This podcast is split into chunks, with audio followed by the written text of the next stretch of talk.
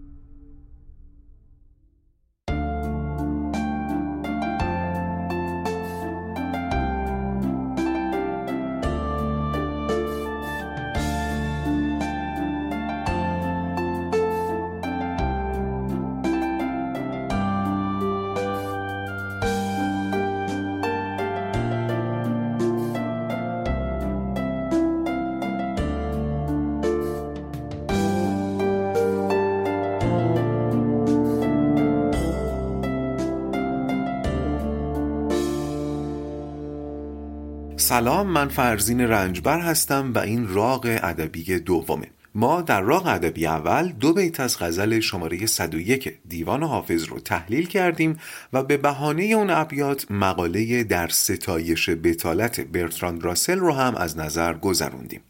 من برای این راق می‌خواستم ابیات باقی مونده همون غزل رو تحلیل کنم ولی بیت سوم غزل حرفی داره که فقط در صورتی درست فهمیده میشه که ما یه آگاهی نسبی از شرایط سیاسی اجتماعی دوران حافظ داشته باشیم. پس تصمیم گرفتم اول اون آشنایی رو با شما در میان بذارم. ولی هرچی جلوتر رفتم دیدم که روایت تاریخیش ابعاد پیچیده و پرکششی داره.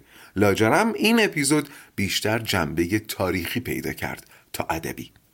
اما فکر می‌کنم ماجرایی که می‌خوام براتون تعریف کنم به اندازه کافی جذاب هست.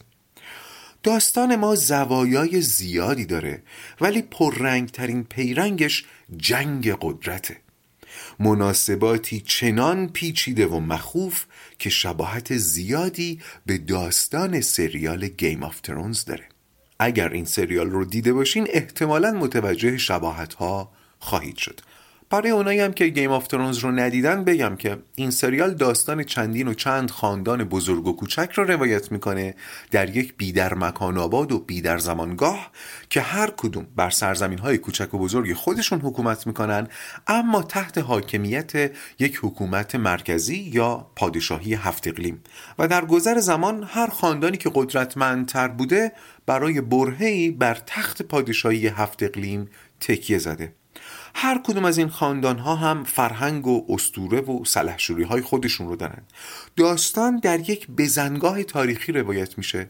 وقتی حکومت مرکزی تضعیف شده و تمام خاندان ها به جون هم افتادن و بر سر تاج و تخت می جنگن بیخبر از اینکه سپاه عظیمی از مردگان متحرک از سرزمین های یخی شمال داره به سمت جنوب حمله می‌کنه. یک قدرت رو به ازمهلال چندین و چند مدعی تاج و تخت دست های پشت پرده که فقط دنبال سهم خواهی از قدرتن و دشمن مخوفی که هر آن ممکن از راه برسه. و البته معدودی آدم های خوب هم در قصه هستند. پس ذهنتون در این حال هوا باشه و حالا این شما و این راق ادبی دوم بازی تاج و تخت.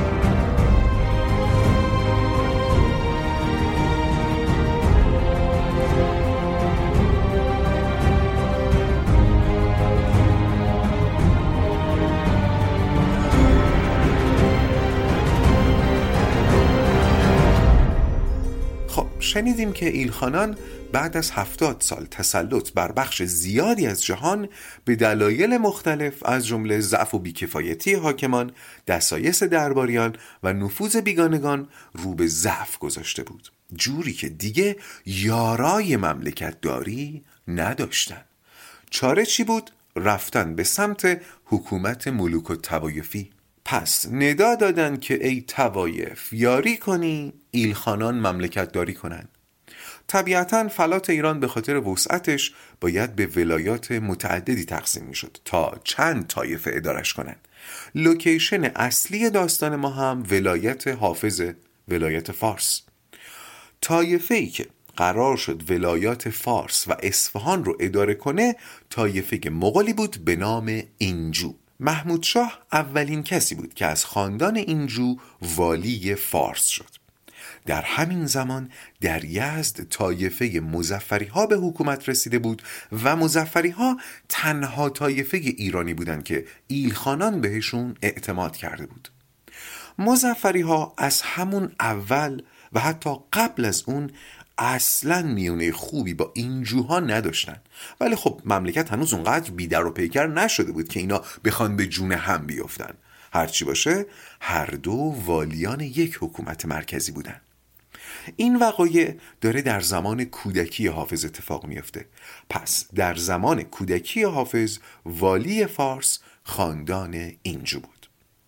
مدتی بعد از استقرار محمود شاه اینجو در فارس فردی از خاندان ایلخانان به نام آرپاخان علیه محمود شاه دسیسه میچینه و حکومت مرکزی رو مجاب می‌کنه که محمود شاه دنبال توته است و باید ازل و اعدام بشه. با چراغ سبز پایتخت این اتفاق میافته و خود آرپاخان والی فارس میشه. ولی خیلی زود گوشهای پشت دیوار خبر می‌برند به پایتخت که این آرپاخان خودش در سرخیال پادشاهی میپزه. پس پایتخت که هنوز نفسی واسه ازل و نصب داشت نه تنها آرپاخان رو ازل کرد بلکه کتبسته سپردش دست کی؟ پسران محمود شاه. پسر بزرگ هم که مسعود شاه نام داشت آرپاخان رو اعدام کرد و بر جای پدر نشست.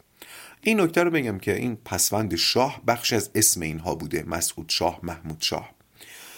مسعود شاه که والی فارس شد دیگه زوار ایلخانان و حکومت مرکزی به کلی در رفته بود و وقت وقت سهم خواهی توایف بود. هر گوشه سرزمین پهناور تحت فرمان ایلخانان توایف افتادن به جون هم. دوران کینه ورزی بود و کهنه ترین کینه بین اینجوها و مزفری ها مثل دوملی چرکین آماده ترکیدن.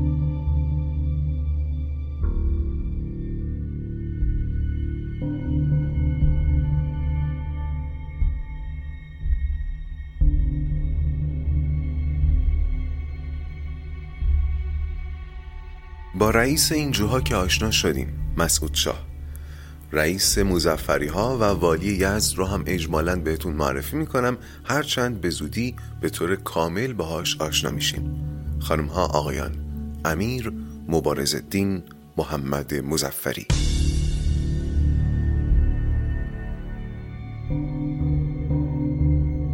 گفتم که زمان زمان سرکشی بود و دست درازی. اگه سر نمیکشیدی سرتو میبریدن. اگرم دست درازی نمی‌کردی بهت دست درازی می‌شد.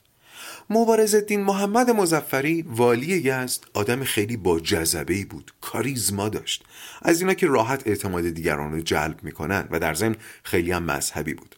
تمام این خصایص باعث شد که مبارز دین در اولین حضورش در داستان ما بتونه چند طایفه کوچیک رو با خودش همراه کنه که طبیعتا جبهش رو قوی تر می‌کرد.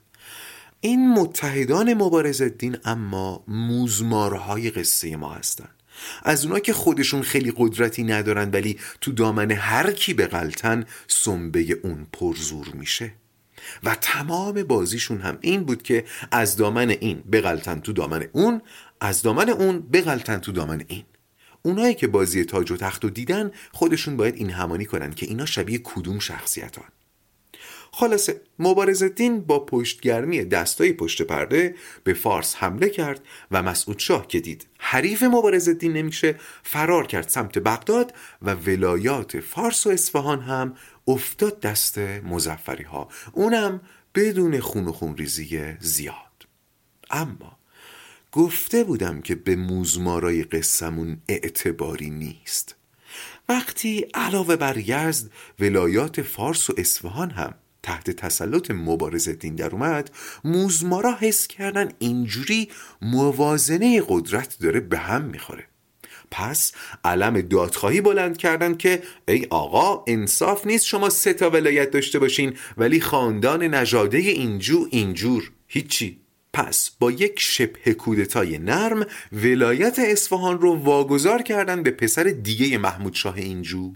یعنی مسعود شاهی که والی فارس و اصفهان بود و فرار کرده بود بغداد داداشش شد والی اصفهان.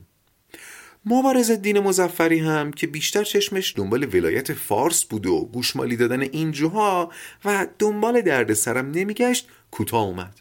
حالا اسم این برادر کوچکتر والی جدید اصفهان ابو اسحاق بود. ابو اسحاق اینجو که یکی از نقشای اصلی داستان ماست.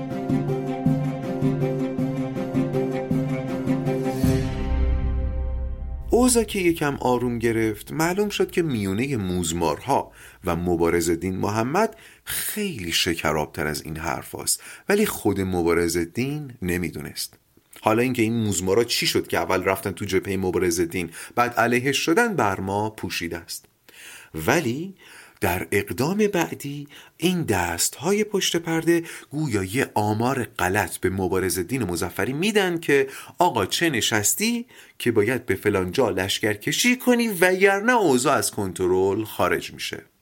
مبارز دین هم ساده ساده با لشکر شیراز رو به دنبال نخود سیاه ترک کرد و از اون طرف دستای پشت پرده به ابو اسحاق پیغام دادن که یالا خودی نشون بده. ابو اسحاق هم با لشکرش از اصفهان حمله می‌کنه و دوباره بدون خون و خون ریزی زیاد شیراز رو پس می‌گیره و مبارز دین هم که فهمیده بود دارن از ریشش پایین میرن به ناچار برگشت به همون یزد خودش و بهتران دید که بنشیند و صبر پیش گیرد. پس ابو اسحاق اینجو شد والی اصفهان و فارس و اینجا چند سالشه؟ حدوداً 20 سال. حافظ چند سالشه؟ 15 سال. پس ابو اسحاق 5 سال از حافظ بزرگتر بود. ابو اسحاق که به ولایت فارس و اصفهان رسید برادرش مسعود شاه رو از بغداد به شیراز برگردوند و طی یک فیلم هندی که نمونش رو کم در تاریخ دیدیم جوان مردانه به نفع برادرش از حکومت کنارگیری کرد. به نظر شما هم کار قشنگی میاد؟ من که خیلی کیف کردم.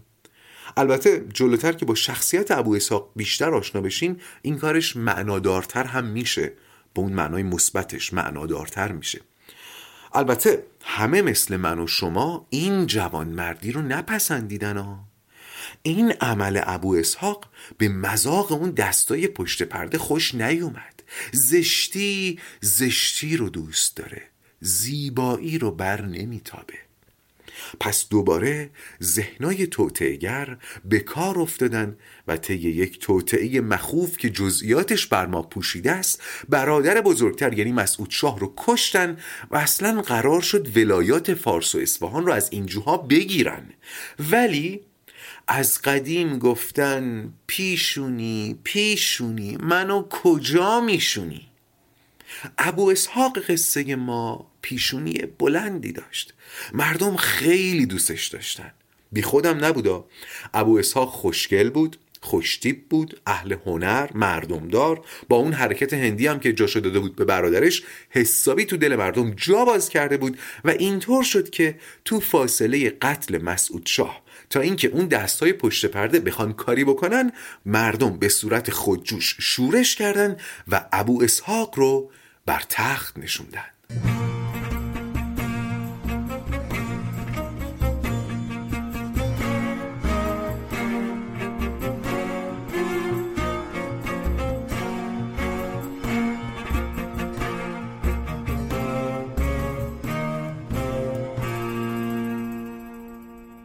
اسحاق 23 سالش بود که دوباره به ولایت فارس و اصفهان رسید و در این زمان حافظ 18 ساله بود.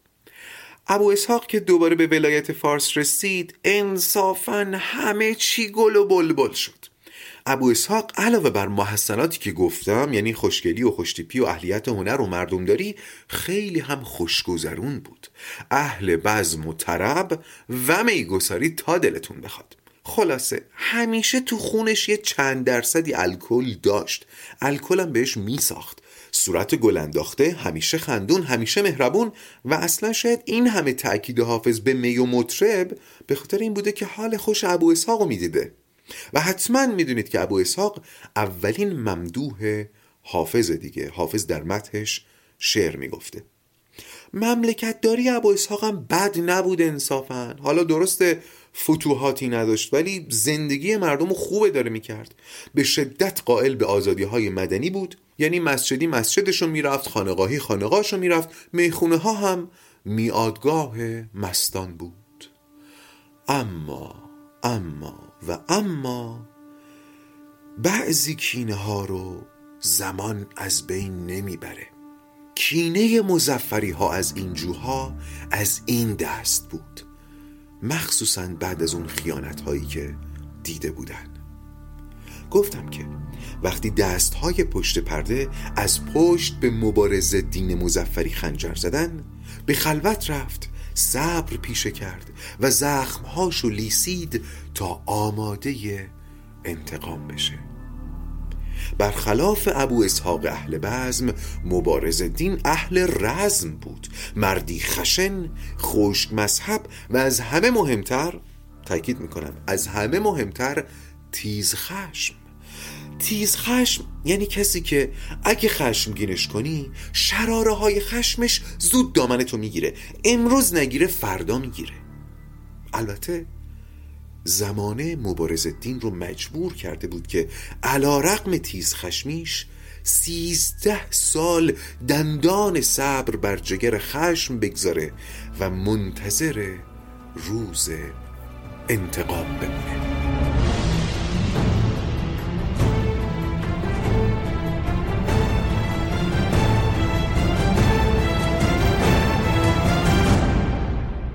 ابو اسحاق داستان ما همون حاکم محبوب حافظ سیزده سال بر فارس و اصفهان حکومت کرد. هم به خودش خوش گذروند هم به مردم و با این منش نیکو همین که سیزده سال دووم آورده هم جای تعجب داشت. و به قول حافظ راستی خاتم فیروزه بو اسحاقی خوش درخشید ولی آخ آخ آخ دولت مستعجل بود.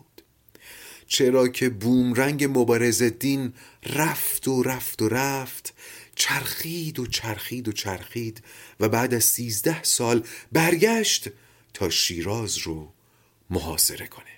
شیراز که در محاصره افتاد دربار عملا برنامه‌ای برای شکست حصر نداشت. اونقدر مشغول صلح بودن که دیگه جنگ یادشون رفته بود. استراتژی ابو اسحاق چی بود؟ همچنان میگساری. دیگه زیاد از حد اشعار حافظ و آویزه گوش کرده بود. خلاصه محاصره شیراز که طولانی میشه بزرگان شهر و دربار به این نتیجه می‌رسن که اینجوری نمیشه. به زودی قحطی میاد. با یه حاکم دائم الخمرم کاری از پیش نمیره. چاره چیه؟ مصالحه. حالا درسته که من مبارز دین رو خشن و تند خود توصیف کردم و واقعا هم بود. اما بزرگان شیراز می‌دونستند که علا رقم این خصوصیات خلقی مبارز دین آدم اخلاق مداریه مرد خداست اهل فتوت و جوانمردیه. پس چیکار می‌کنن؟ پیغام میدن به مبارز دین که ما دروازه ها رو به روت باز می‌کنیم به شرطی که خون و خون ریزی را نندازی. قول موافقش رو که می‌گیرن دروازه های شیراز رو باز می‌کنن و مبارز دین همونطور که قول داده بود بدون لشکر. تنها به همراه چند تا از فرماندهان سپاهش وارد شهر شد و دستور داد تبل و نقاره بزنن که یعنی ما اومدیم. حالا ابو اسحاق در چه حاله؟ بازم مستی. میگن وقتی صدای تبل و نقاره مبارز دین به گوش ابو اسحاق رسید. مست اومد رو ایمون پرسید چه خبره؟ گفتن مبارز دین وارد شهر شده. ابو اسحاق نگفت کی در رو باز کرده چرا باز کرده یالا برید بجنگید. فقط پرسید این مردک ستیزجو هنوز اینجاست؟ نرفته؟ یعنی انتظار داشته دشمن خودش خشک بشه بیفته. خلاصه ابو اسحاق تا آخرین ساعت حکومتش به خودش و مردمش خوش گذروند. آخرش هم بدون اینکه به خونریزی راضی بشه همه چی و ول کرد و به قول حافظ عمل کرد که دع دنیا و احملها. این بخش پایانی غزل شماره یک دیوان حافظ دیگه. متا ما تلق من تهوا دع دنیا و احملها. حالا اون بخش اولش خیلی ربطی به حرف ما نداره ولی دع دنیا و احملها این دع اولش از وداع میاد. هم خانواده وداعه. دع دنیا. با دنیا خدافزی کن. و احملها. این احملها هم هم خانواده شنیدین میگن احمال کاری طرف احمال کرده فروگذاری کرده. احملها یعنی بیخیال شو بیخیال دنیا شو. خلاصه ابو اسحاق هم همین کارو کرد و از در پشتی قصر فرار کرد تا راهی اصفهان بشه.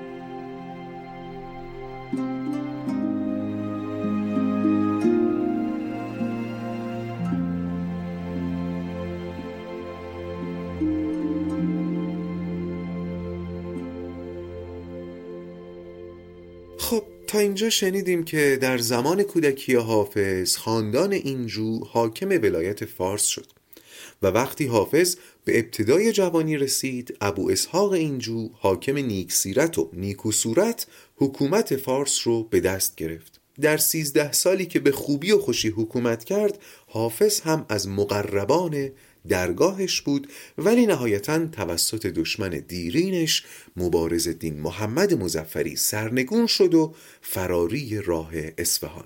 مبارز دین محمد مزفری که بر شیراز تسلط یافت همه چیزی رو زبر شد. بیشتر منظورمون آزادی های مدنیه. از نظر اعتقادی مبارز دین نقطه مقابل ابو اسحاق بود.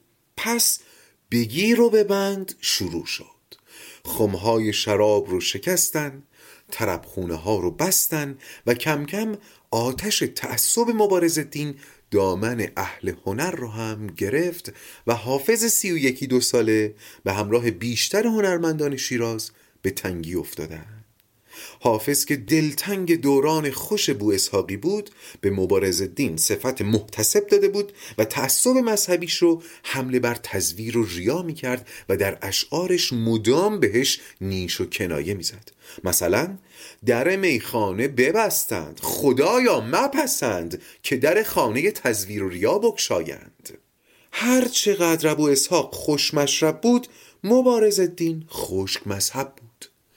البته البته و صد البته از اونجا که ما توی رواق خیلی روی درک کردن تاکید داریم بد نیست تلاش کنیم مبارز الدین محمد مزفری رو هم درک کنیم. مثلا توجه داشته باشیم که شناخت ما از ایشون خیلی تحت تاثیر نظر شخصی حافظه و نظر شخصی حافظ لزوما نظر عامه نبوده. حتی برخی فضلا و ادبای هم اصر حافظ هم بودند که از مبارز دین ذکر خیر گفتند دیگر اینکه شرایط زمانی و مکانی رو هم باید در نظر بگیریم. گویا اصلا دلیل تضعیف ایلخانان در اون زمان این بوده که از عیش و اشرت کم نمیذاشتن و همین بنیان مملکت داری رو به باد داده بود. تأکید بیش از حد مبارز دین بر شعائر دین بیشتر جنبه سیاسی و حاکمیتی داشته. یعنی وسیله بوده برای جمع کردن بلبشو. و یعنی تا جایی که می‌دونیم مبارز دین تو خونش خیلی سختگیر نبود. در مسائل دینی و در ضمن هنردوست هم بود. البته تا جایی که مذهبش اجازه بده دیگه. مثلا با موسیقی مطلقا میونه ای نداشت ولی خطاتی رو میپسندید دوست داشت. مثلا برای اینکه با روحیاتش آشنا بشیم اینو بگم که میگن بعد از سقوط شیراز ابو اسحاق موقع فرار پسر ده سالش رو یادش رفت ببره. ببینید آن شراب مگر چند ساله بود. خلاصه بچه رو که آوردن پیش مبارز دین فکر می‌کنین چیکار کرد؟ رسم چی بوده اون موقع؟ پسر شاه مخلوع رو یا میکشتن یا اخته می‌کردن. ولی مبارز دین پسر ابو اسحاق رو تفقد کرد و گفت شنیدم خط خوبی داری پسرم. برای من چند تا آیه قرآن بنویس ببینم. یعنی درسته که تند خوب و تیز خشم بوده ولی متخلق به اخلاق جوانمردی بوده و برخلاف آنچه حافظ میگه مبارز دین فقط ظاهر دین رو رعایت نمی‌کرد و واقعا آدم پریزگاری بود و اسلام رو پاس میداشت. خب می‌دونیم مغول ها که حمله کردن تتمه بسات خلافت بنی عباس رو هم برچیدن. در حالی که مسلمان ها هنوز بنی عباس رو جانشینان پیامبر می‌دونستند اهل تسنن. ولی مبارزدین وقتی جایگاهش رو تثبیت کرد با بازمانده بنی عباس که دیگه هیچ قدرتی هم نداشت باز بیعت کرد. چون به لحاظ اعتقادی تایید خلیفه مسلمین براش مهم بود. مبارزدین انضباط مالی و دیوانی زیادی داشت. خیلی فکر سازندگی بود. اهل تجمل نبود اصلا. میگن خودش همیشه اینو با افتخار تعریف می‌کرده که وقتی با آل اینجو داشتیم میجنگیدیم اونا خیلی اهل زرق و برق بودن.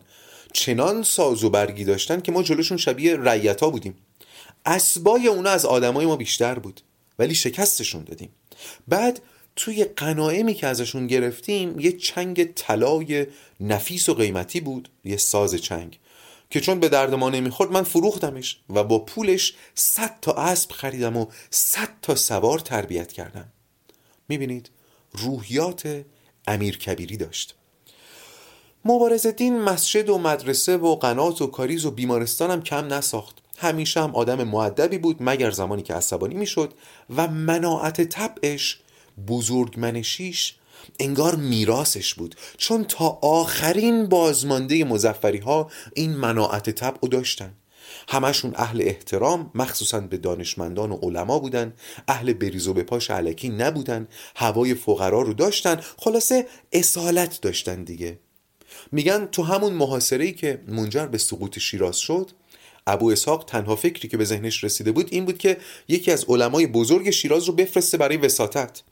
این عالم بزرگ هم می‌رسه به محضر مبارز دین مبارز دین هم کلی عزت و احترام می‌ذاره اما میگه نه این کاریه که من باید انجام بدم.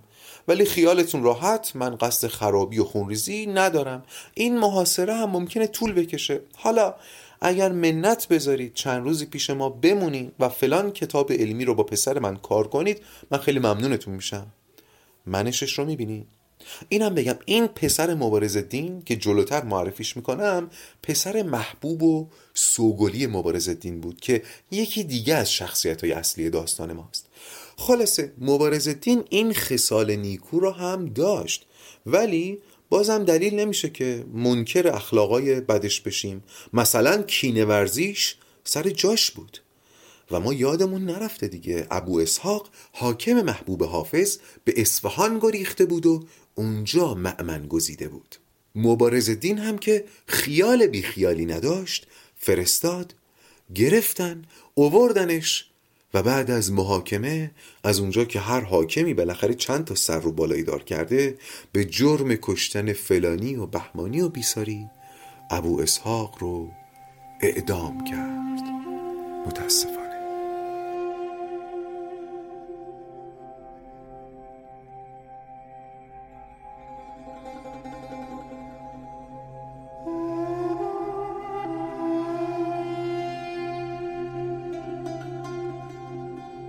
همه چیز در ایران مزفری داشت خوب پیش می‌رفت و ظهور مبارز دین رویای ایران دوباره آزاد و متحد رو در دل ایرانیان زنده کرده بود. مبارز دین بعد از اون سیزده سال صبوری که برای پس گرفتن شیراز کرده بود یه جوری در جنگاوری و لشکرکشی نخبه شده بود که انگار تمام این سیزده سال رو در معبد شالین صرف مراقبه و مشق رزم کرده. در ستایش شجاعت و درایت و میهن پرستی و مملکت داریش همینو بگم که همون موقع ها یکی از نوادگان چنگیز به نام جانی بیک که سودای احیای ایل خانان رو داشت حمله می‌کنه و آذربایجان رو می‌گیره. اون موقع یه تلقی وجود داشت که مغول وقتی حمله رو شروع می‌کنه تا تهش میره. مسبوق به سابقه هم بود دیگه. چنگیز از سکنج آسیا شروع کرد و تا دل اروپا تاخت. همه باور داشتن که مغول شکست ناپذیره راه افتادنش با خودشه وایستادنش با خدا. جانی بیک که آذربایجان رو گرفت یه هیئت فرستاد پیش مبارز دین که آقا همونطور که مستحضرید من آذربایجان رو گرفتم. بعدش هم می‌خوام بیام سمت شما. ولی اگه همین الان با من بیعت کنی بر ولایت فارس ابقات می‌کنم. می‌ذارم سر جات بمونی. میگن مبارز دین فرستادگان جانی بیک رو کلی عزت و احترام کرد ولی جواب داد که نه قربان شما تشریف داشته باشین من میام خدمتتون.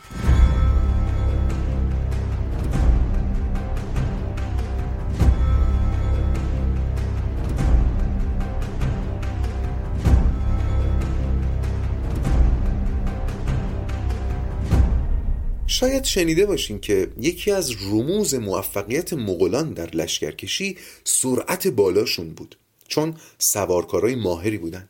میگن ممکن بود لشکر مغول نوبتی به سه شهر حمله بکنه ولی اینقدر سریع این کار رو انجام می‌دادن که وقتی خبر به پایتخت می‌رسید اونا فکر می‌کردن سه تا لشکر همزمان حمله کرده. ببینید چقدر سریع بوده حملاتشون. مبارز دین مزفری که گویا جمیع فنون رزم و نظام رو آموخته بود در همون معبد شاولین تصمیم گرفت به روش خود مغلا بهشون حمله کنه. پس به سرعت هرچه تمامتر دوازده هزار سوار جنگی رو برداشت و همراه دوتا پسرش و نبه خردسالش راهی آذربایجان شد.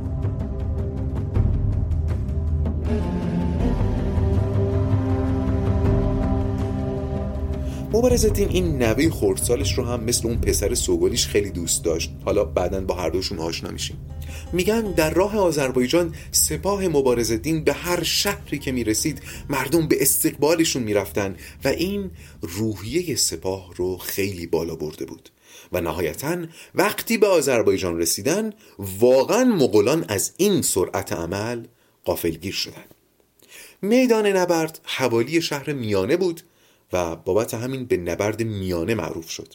اما بشنوید از سپاه مغل که چون صف کشیدند معلوم شد که برتری نفری با اوناست سی هزار جنگجو.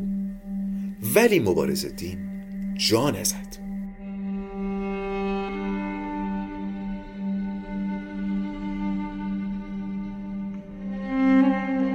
روز نبرد فرا رسید. مبارز دین که شجاعت افتخارش بود یکی از پسرانش رو همون پسر سوگلی رو گذاشت بازوی راست سپاه. پسر دیگرش رو بر بازوی چپ سپاه گمارد و خودش هم در مرکز سپاه قرار گرفت و شمشیری رو که می‌گفتن متعلق به خالد ابن ولیده از نیام بیرون کشید و فرمان حمله داد.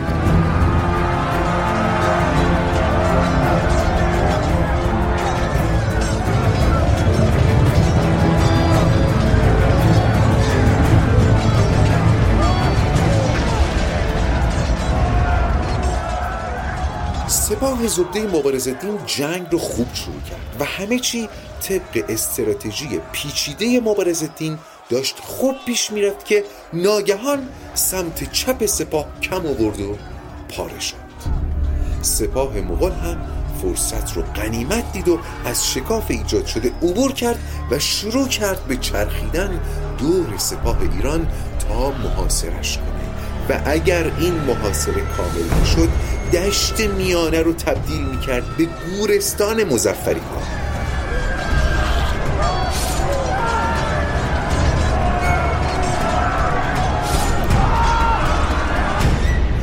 اما مبارز دین در یک اقدام متحورانه وزن لشکر رو انداخت سمت راست و با پاره کردن جبهه چپ سپاه مغول نقشه خودشون رو سر خودشون پیاده کرد و نهایتا این سپاه ایران بود که غالب شد و مغولها رو به هزیمت فرستاد.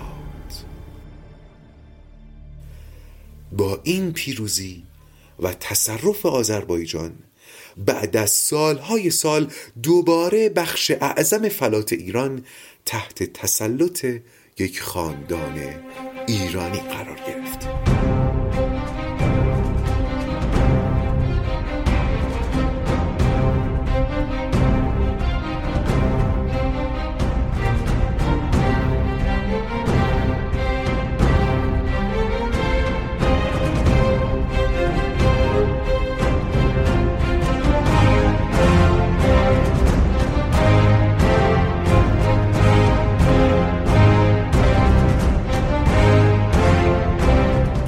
تسلط مبارز دین بر ایران می‌رفت که دوران جدیدی برای این سرزمین و مردمانش رقم بخوره. از مبارز دین کم نشنیدیم اما این هنوز پایان قصه او نیست. روزگار هنوز کارش با محتسب دیوان حافظ تمام نشده بود و چه بسا آه حافظ و گوشگیران بود که بالاخره دامن مبارز دین رو گرفت. اگر می‌خواید بدونید سرگذشت مبارز دین چه شد باید تا اپیزود بعد صبر کنید.